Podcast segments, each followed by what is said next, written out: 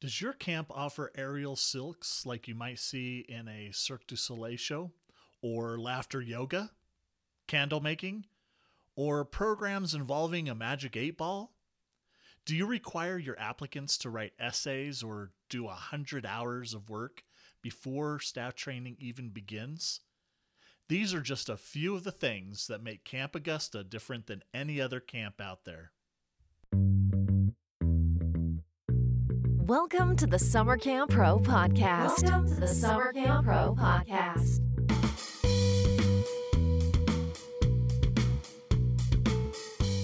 Welcome to episode number four of the Summer Camp Pro podcast, and thank you so much for taking the time to listen.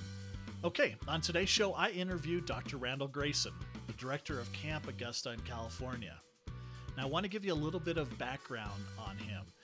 Before he was a full time camp director, he spent his non summers working on his doctorate in psychology at the Claremont Graduate University, specializing in developmental, social, and organizational psychology. Dr. Grayson is well known in camping circles.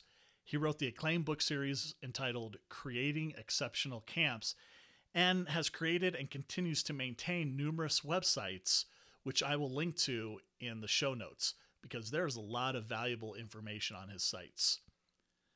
He has dedicated his life to providing exceptional camp experiences where children and his staff can thrive and grow, and is committed to creating a special magical world that helps to create fine people in a safe, fun environment. Dr. Grayson presents at camp conferences and writes for Camping Magazine. He has been interviewed in national and local newspapers and been interviewed for the CBS Morning Show and the New York Times as a summer camp expert. He is a master balloon artist. He has worked as a cowboy on a sheep ranch in New Zealand. He's handy with both broadswords and fencing swords.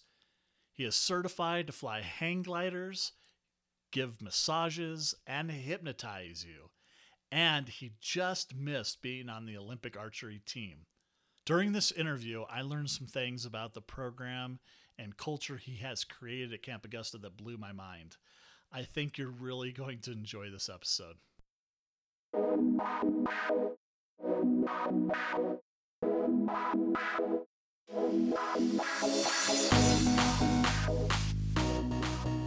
Welcome to the show, Randy. I'm I'm really excited to have you as my first guest. Uh, I feel like we know each other after all the email discussions we've had over yeah. the past few years, and um, of course the awesome input input that you've given to the email roundtables. Uh, at the top of the show, I told everyone about you professionally, but if you don't mind, can you tell us about you personally? Sure. I've been uh, doing camping now for about 20, going on 26 years. Uh, so a minute.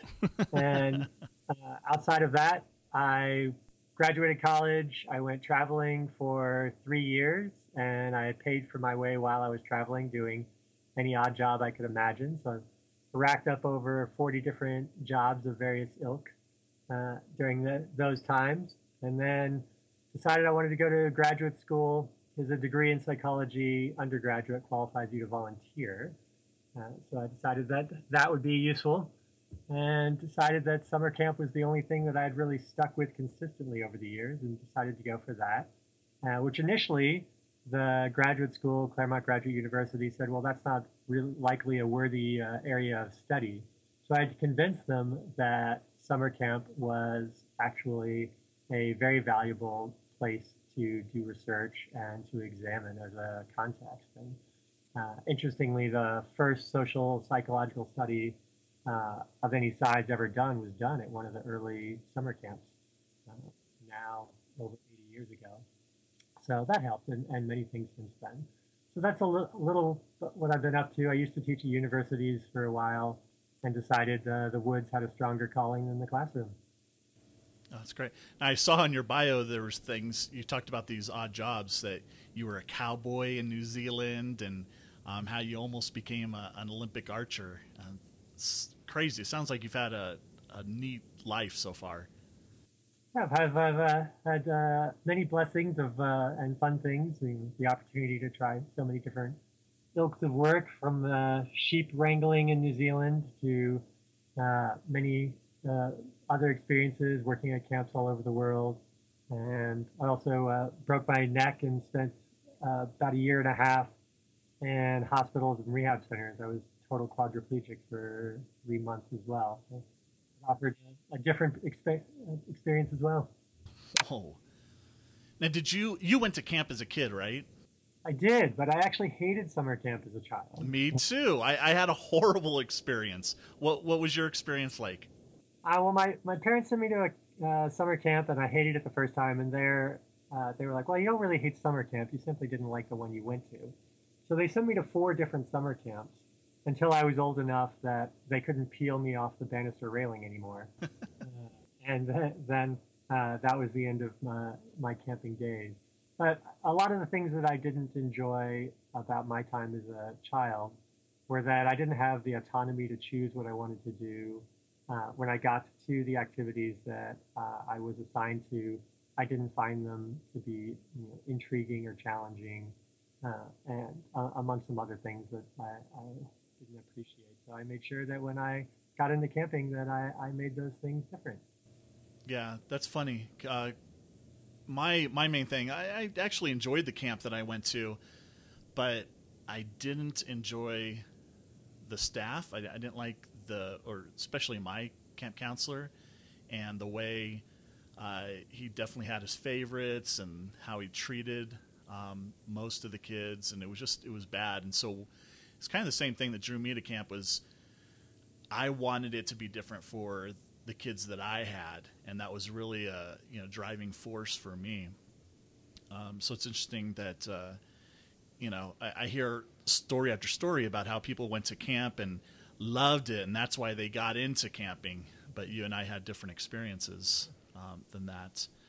So it it must have been around I want to say four or five years ago when I first stumbled upon the Camp Augusta website looking for some new program ideas that I could implement at my camp and was blown away by all the cool things that you offer there. Um, but before we get into that, uh, tell us a little bit about Camp Augusta. Like, where's it located? Um, how many weeks? What type of population do you serve? So the the camp operates for half the year, about six months. And we do obviously the summer camp, and we have 95 campers then and 60 staff. Uh, about 10 of those staff are kitchen and other, so really 50 staff that on every single day basis are working with the children directly. So it's a little better than a one to two ratio. We have over 150 activities that most people would consider. We call them clinics. Uh, and then we do other things like cabin activities and playstations and auctions and evening programs and, and other things like that. So that's uh, outside of that, we run several family camps and we do school groups, and then on the really tail end of either side of the season, we do. Uh, and that keeps us uh, fairly busy for six months of the year. And uh, so, is it one week of camp when a child comes? The sessions, it's we run three two-week sessions, so six of the nine weeks of the summer, and then three one-week sessions. In California, there almost every camp is one or two week sessions. There's only a couple that even try to offer anything longer, and, and they mix them. Got it. And you're in central to northern California, right? About an hour northeast of Sacramento. So, what would you say is the purpose or the mission of your camp?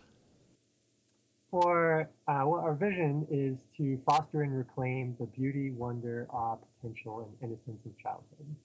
Uh, that is what is our, our centering. And then we look for to bring the children into the, the natural environment. They're outside the entire time. The cabins are open air. There's no screens, so they live outside the natural environment, and they have the opportunity to choose their experience nearly every moment of the day. So there's almost nothing that they have to do. They, they need to brush their teeth. They need to change their clothes. They can't run off by themselves anywhere. But that's about it. Everything else is, is a choice in a discussion. Okay, cool. And what was Camp Augusta like before you took it over? It was, uh, there were only 22 activities here at the time, and they were things like volleyball and soccer, and very ball sport oriented. They had sort of an archery program, horses and swimming, uh, but that was it. And it was, uh, the camper return rate was 44%, which you know is quite poor. And the camp was half full, and it had about $5 million in debt. So it had, it had some ills uh, when I got here. So we scrapped almost every activity that existed and added all new ones over the years. Now the camp enjoys, uh, we're 100% full and, and have been for over a decade now. We spend on no money on marketing whatsoever. We spend $120 a year on the web server and that's it. We have a waiting list that is more, just over half the capacity of the camp. So we fill instantaneously for every uh, and we have a return rate that is in the 80% range, uh, and it's higher if you include campers that can't come back because they age out, but we don't do that calculation. So right. And so, so, would you say that you only, um, that marketing only costs $120 because of word of mouth? All word of mouth. Because uh, uh, we maintain a pretty old school website uh, the program that makes it was literally built in 1995, but it works and it's free. Uh, so yeah, we don't spend anything. It's entirely word of mouth, and we have far more interest than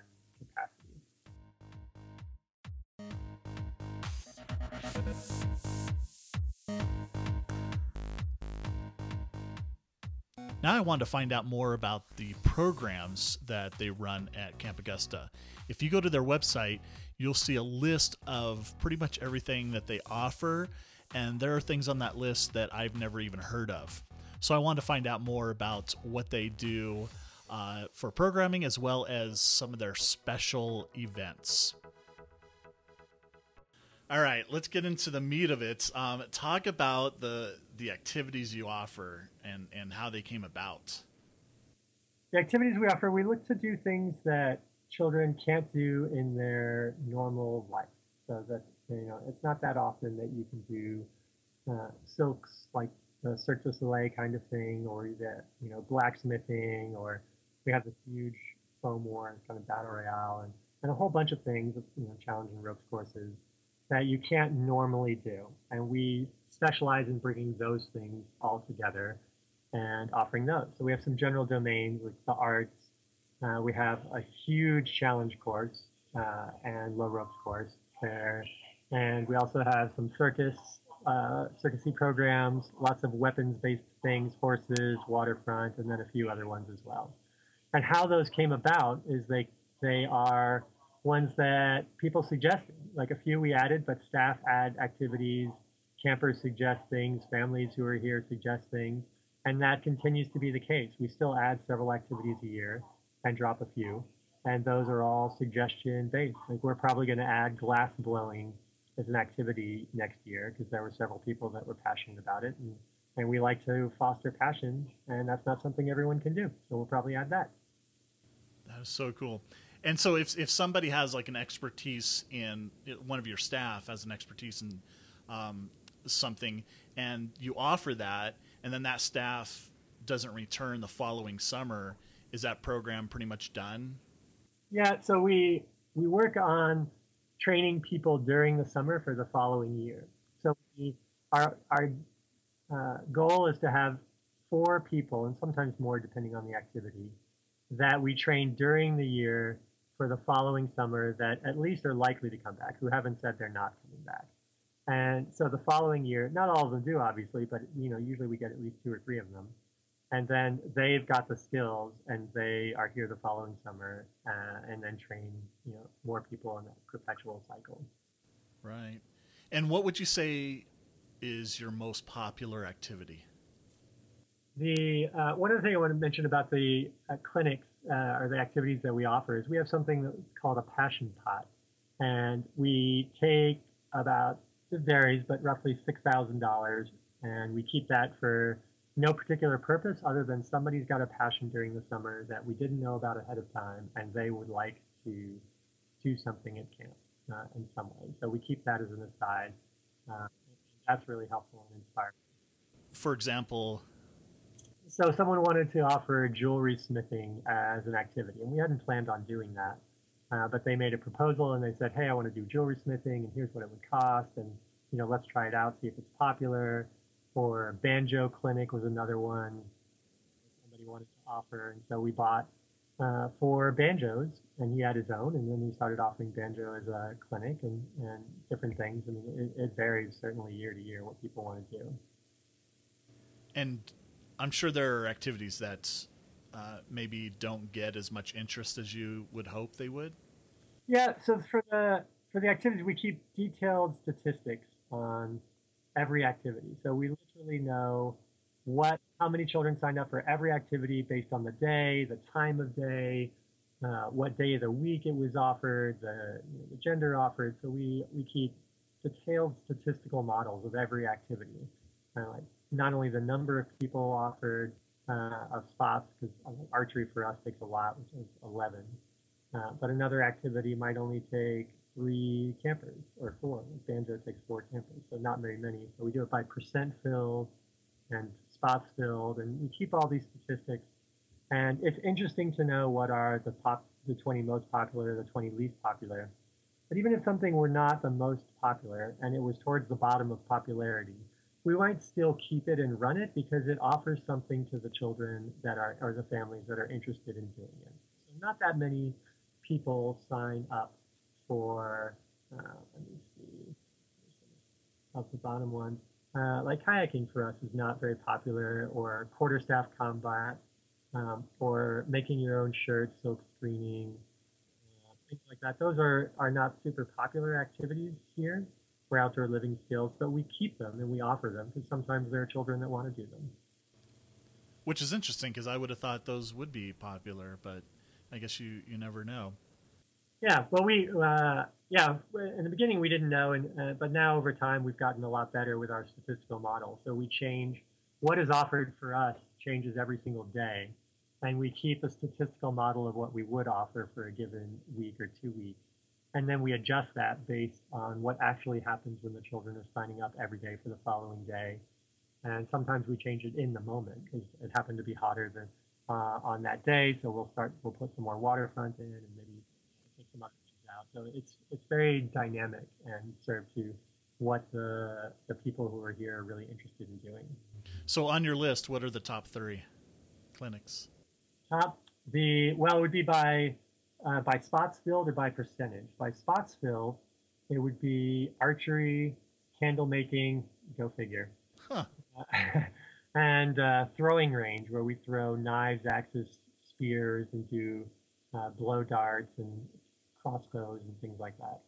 Uh, so those are uh, up there, and the, those are by spots filled, and then top by percentage. Uh, laughter yoga fills 100% of the time. What? Yep. Uh, bread making fills 100% of the time, and aerial silks fills 100% of the time. They're not, they don't take an enormous amount of children, so by number they're not super popular, but by the fact that they're filled 100% of the time, they're popular. How do the kids sign up, or how do they? So they sign up every day at lunch for the following day, and we have these four giant sheets of plywood uh, that are all decorated, and all the slips are there, little paper slips with the activity and how many spots it can hold. And there's a rotation so that it's fair for how many, which cabins get to go when. They go through and they sign up, and we always offer 50 more spots than there are children or people at camp so that at the end, even if you're the last person there, there's still 50 blank openings in, that you're staring at. Uh, so you have at least you know, six, maybe even 10 different choices in, uh, in front of you at that time. And then obviously a lot of the things that we offer cancel uh, by design. And so, what is PlayStation?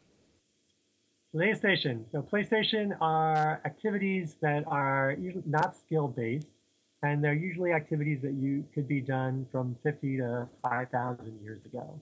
So we wouldn't offer uh, archery or most darts or things like that because those are uh, for us clinic oriented.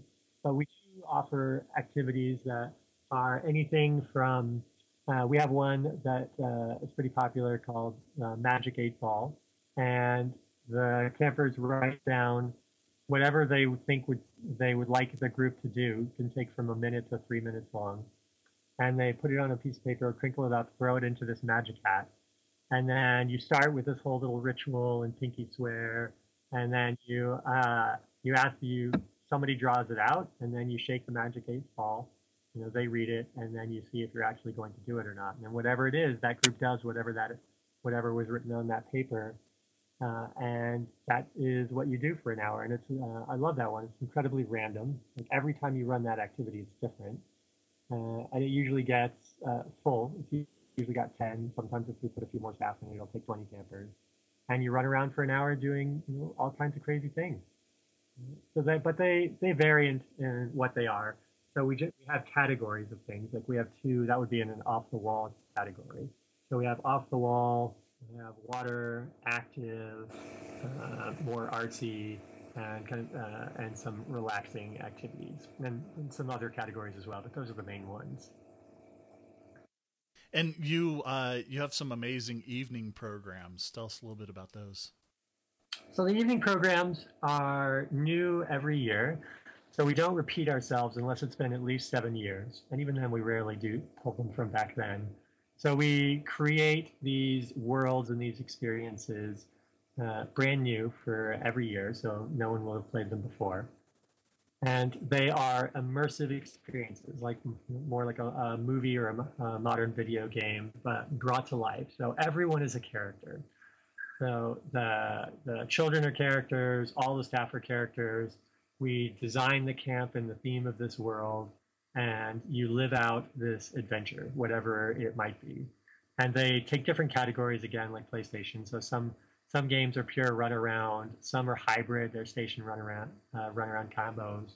Some are pure station games, uh, and they, as I said, they all have different themes. But every staff member takes on a character, and the world unfolds. There's an intro uh, skit, an outro to see what, uh, whatever happened during the game, if the folks were successful or whatever the goal was. And there are everyone is fully dressed in costumes to the nines. We have over 1,500 costumes, and people get dressed up, and we dress the, the camp and the world up as well. So we're we're hoping that people uh, live this world, and you get lost in the whatever it is, Everrealm, or all the different games that, that we have. And what what about? Um, I'm sure there are some campers who maybe are they just don't get it, or uh, it doesn't appeal to them. What what happens with those campers in these big camp-wide adventures? Yeah, so we have something. One of our philosophies here is challenge by choice or participation by choice, and the campers know that. Uh, again, more than about 80 or more percent of the campers are returning, so they know it really well, and the new ones they're, they're guided. Uh, and there's one, again, our, our ratio is better than one to two. So there's always adults around. And if they're campers who don't want to participate, they can choose to do something else or uh, uh, then help with the game in some case. That's actually very rare. The, the children love them. There's maybe one or two campers on an evening program that choose a different way to participate. Maybe they'll, if there's a jail, they may help with that if it's a run around game or, uh, or different things. But, but usually everyone participates uh, in the games. That's so cool. At the uh, ACA Spring Leadership Conference this year, I led a workshop on how to use game mechanics to create camp-wide games or to upgrade current games like uh, Capture the Flag. Mm-hmm. I was inspired by an instructional multi-page report that uh, Jack Shott and James Davis wrote. That covered. Yeah, I read that. Yeah, I guess they were inspired by you by your campwide games, and so that's pretty cool. Now, Nature's Wrath is was that like the first game? Yes, uh, is a is one that has a different format than most camps tend to uh, play for a game, and it's also one that you know if you had a hundred bucks and uh, you know half a day you could put this game together and, and run it on any scale. So it's handy in those regards, uh, and that it's it's quite cheap. The costumes are are also you know easy thrift story or fabric. Uh, the game's not super complicated, and it's incredibly popular. It's uh, in our records. We again we keep stats on almost everything. It's one of the most popular games we've ever run. Uh, it's also quite simple. Uh, but so it's super fun. It's based on a very loosely based on a movie called Princess Mononoke. And it, it's a sweet game to play, uh, easy to do, and we've had folks all over the world, from Africa to Europe, that emailed us and have, have been running the game. That's very cool. Now, of course, you have a resident camp, but do you think these types of programs can also be run at day camps? Sure. Yeah, the, the evening programs could be run during the day. Uh, so we did a backward day once where we ran it in the morning. It doesn't really matter what time it is for the most part. Uh, for that, all the clinics run during the day. PlayStation runs during the day. Um, so I think all of these things would go very well at uh, day camp as well. Uh, we do another thing, cabin activities and auctions, or a couple other elements of our program, uh, and those would go well. I'd say the only thing that would be a little odd at a day camp would be a special wake up. But and and then evening embers is another time that would be kind of a nighttime discussions and experiences. But outside of that, I think everything would apply. Right, right. And since you brought up, let's uh, tell us a little bit because I was obviously a little confused on this. Um, a little bit about the special wake ups and how that's run. So the special wake ups came, you know, if it's wake up and there's an alarm clock that goes off and you're like, all right, you know, everybody get up, get ready for the day. Know, there, there's that option for getting children up or or throw, throwing something at them or, or whatever it is. Maybe sometimes there's a bugle call or, or music of some course that, uh, that do it. And we thought that there it would be fun to wake people up, children up, in a way that had some more whimsy, playfulness, and variety to it, and was by design to create. You know, we are we are these Homo sapiens, and we have these great creative brains. Let's put them to use and wake people up in this really fantastic way.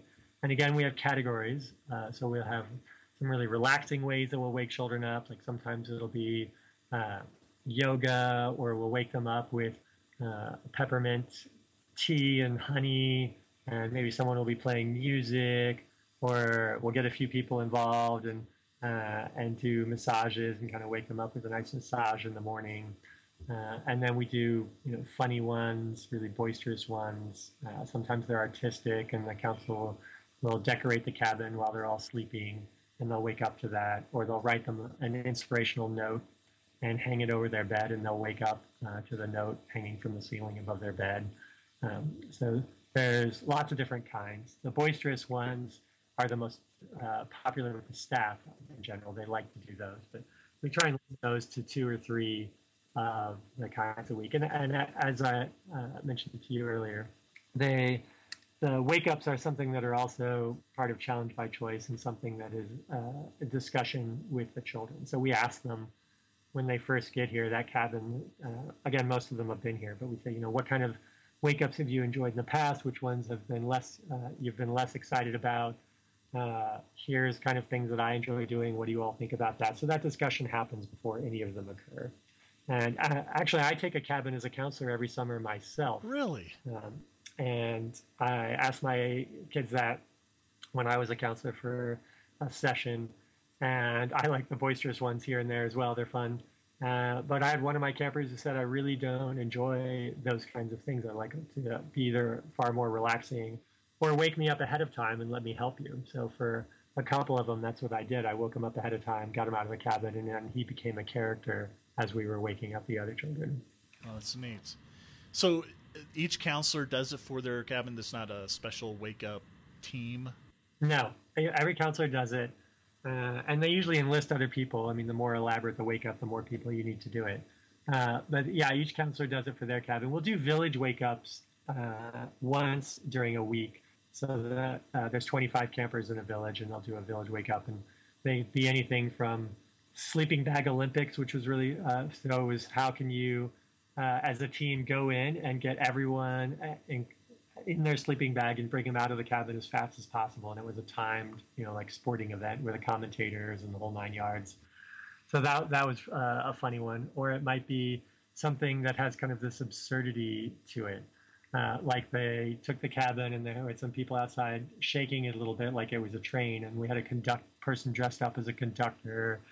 And they went in and were like calling out the next stops. And then people would come in and like sit down and like reading a newspaper, and then you know all these characters that you might meet on a train would just come in and start doing, you know, acting out their character, and then go from one cabin and then bring everyone in that cabin to the next cabin, and by the time you got to the last cabin, you had 40 people in this cabin, all, everyone acting like they're you know on a train uh, and interacting with one another that way. So they have can have that quality to them as well.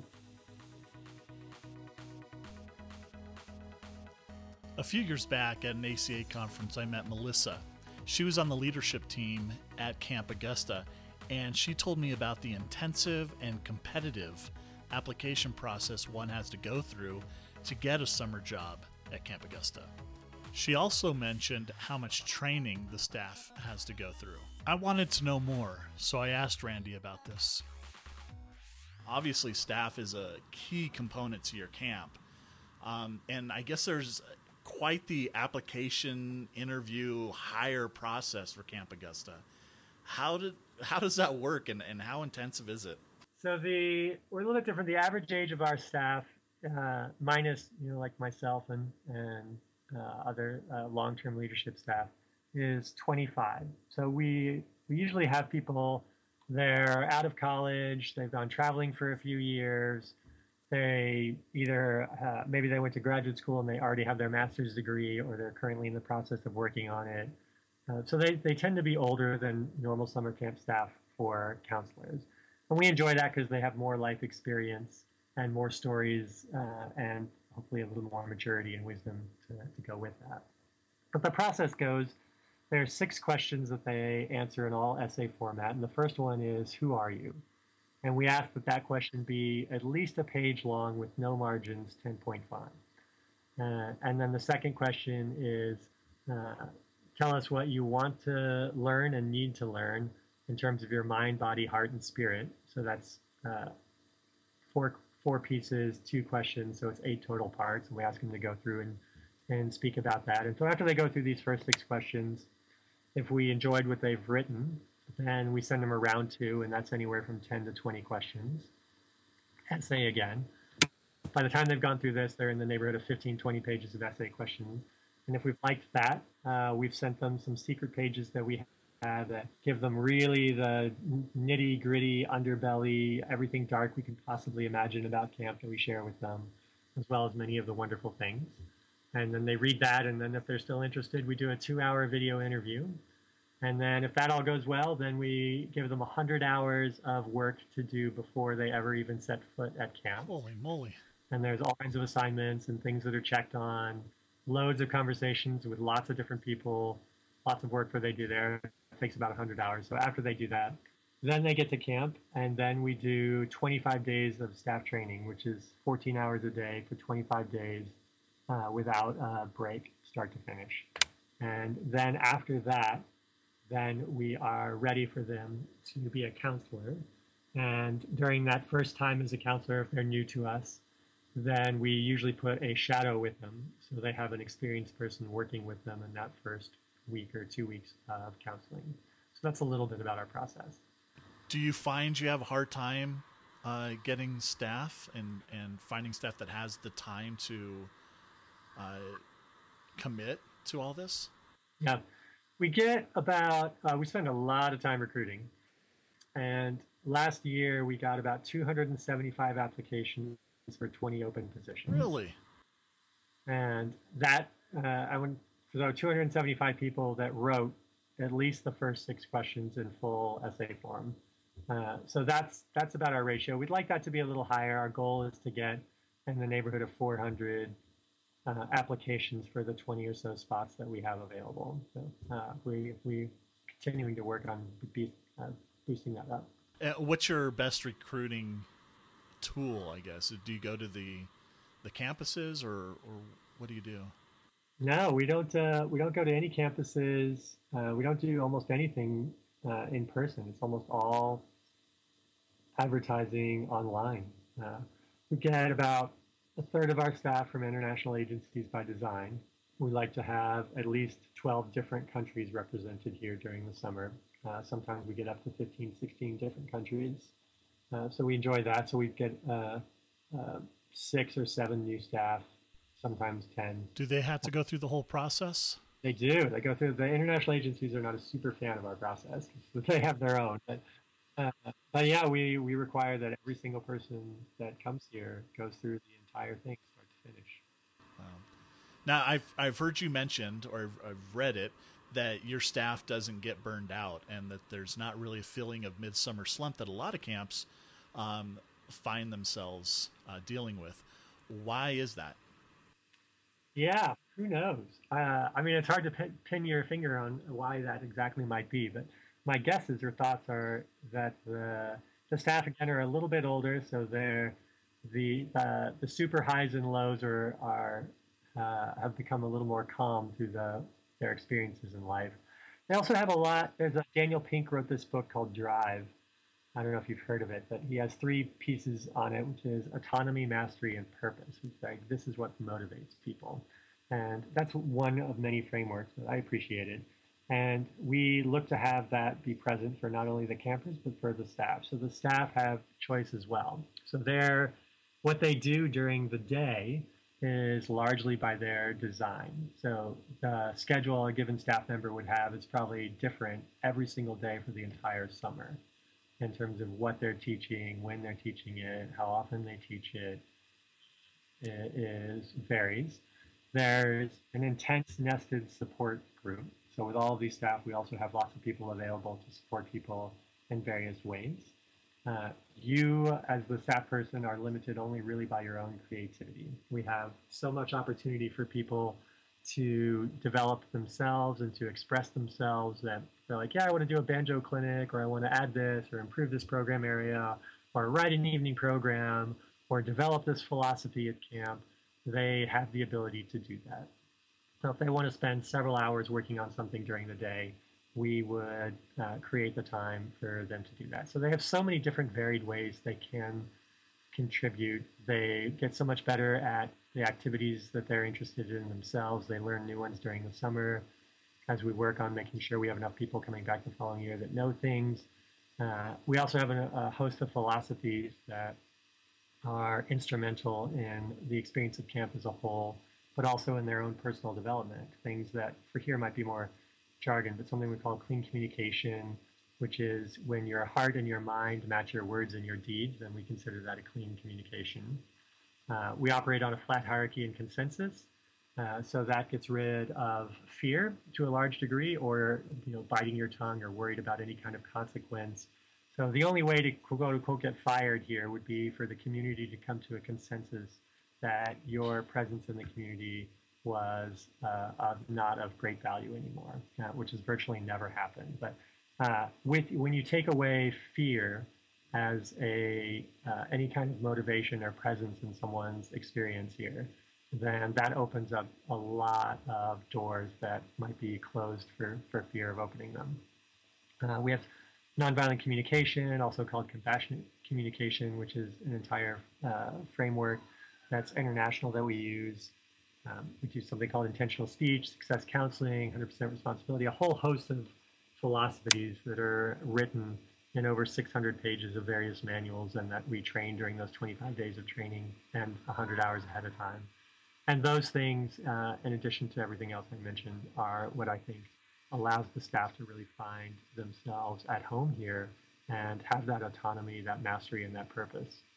Um, I read on your site that you have your counselors write two pages or more to parents about their child. How does Mhm. that work? Yeah, so they're about one to 3,000 words, so two to six pages depending. There's time on the schedule. They get three hours and one st- solid block to write them, and then they take a few other hours to write them as well, uh, usually. Figure it takes at least one hour per child per week to have uh, for us to put this process. But that letter is written to the to the family, to the parents, and it's like, here was my experience with your child over this week. Here's here's some of what we did, but it's not a journal of this is what happened. Those might be the paints, for you know the, the color palette that you have, but the painting is what the letter is really focused on, which is now here's the what happened, and here is the picture of what I really appreciated, loved, and learned about your uh, child while they were here. How many campers does a counselor have that they would need to write this for? five campers and one counselor. So they, they write five letters. It takes them between, uh, roughly, it takes them about an hour per child to write. And then the village leader spends about another uh, half hour, 45 minutes reading over each letter, editing them, maybe adding some things from their experience, uh, and then printing them all out, stuffing them in a, and mailing them off. Well, that's great. Now you have multiple sites with tons of resources, and I will link those uh, in the show notes. Are there any special tools or books? I know you mentioned Drive um, or trainings that you'd recommend to camp professionals. The, the one resource of, of my own that I'd recommend is one that's called the Learning Camp. And you might have heard uh, the Learning Organization or Peter Senge. It's, it's something that's popular in business. And so I, I, I crafted a resource that's, I think it's 20 ish pages long. And it includes a self assessment survey or one that you could give your staff as well that gives you hard data on how, how you're doing on all the metrics of what a real learning organization would do. Uh, and this is an adapted survey that's one that's used internationally. And I happen to know the author of the survey, and she allowed me to use it uh, in this context and, uh, adapt it. And I would start there because it offers the beginning to really broad orientation to how do I want to look at development as an organization, as a self, in many different domains. And I think that curiosity and that openness and that vision that is built upon through that resource is the beginning. That's great. Thank you so much. Um, I love what you're doing at Augusta and everything that you have done for camping and continue to do for camping industry as a whole. And I just want to thank you so much for being on the show. Absolutely. I'm, I'm honored and a pleasure to chat with you. And I look forward to hearing all your other uh, podcasts that you put out there and for likewise for putting all this information and, and getting these uh, resources out to folks. And uh, again, I love your roundtables. I participate, I think, in, uh, if not all of them, nearly all of them. So uh, they're, they're a lovely resource to paw through and get some ideas, and, and we definitely use them at Camp Augusta. So there you go. I hope you enjoyed that interview with Dr. Randall Grayson. If you want to learn more about him and his programs, as well as the philosophies he incorporates into his staff training and camp programs, check out the links that I put in the show notes. You can find the show notes at summercamppro.com slash episode 4. Eh. Now it's time for announcements, you whippersnappers. Hey, you kids, get off my lawn! In this episode, Randy talked about the email roundtables that I run. I try to do these monthly, doesn't always happen, but I'm going to try to be more consistent about them. And if you have not heard of the email roundtables, basically it works like this I send out an email to those who are on my list. And in that email, I say it's time for another roundtable, and here's the topic. And the topic might include staff training, or it might include a specific theme like pirates, or it could be something a little bit more general like rainy day activities. And the subscribers who want to participate will simply email me their ideas on that specific topic. And what I do is I usually get between 100 and 200 people who participate, and I take all their ideas and put it into one Word document or PDF and send it back out to all those who participated. Now, obviously, those who don't participate but are still on my list will not get that. Um, you have to participate and you have to get me the submission by the due date. There are a couple of rules, and you can find that um, information on my website. So basically, if you're not on my email list, I suggest you go there, go to summercamppro.com, and on the homepage, just scroll down to about halfway or a little bit more, and you'll see the opt in form. And there is a link at the footer at the bottom that will say uh, email roundtables. Just click on that and it'll give you a lot more information on how that's run. The other thing is, I would love to have you subscribe to this podcast. I'm really trying to put my heart and soul into it. And if it's something that you want me to continue, if this is something you enjoy, um, please go to iTunes and subscribe. Um, or if you're using a certain app on your phone, then use that to subscribe and leave a review. Um, that will help others find the podcast as well. And that's all I have for this episode. Thanks for listening. Bye bye.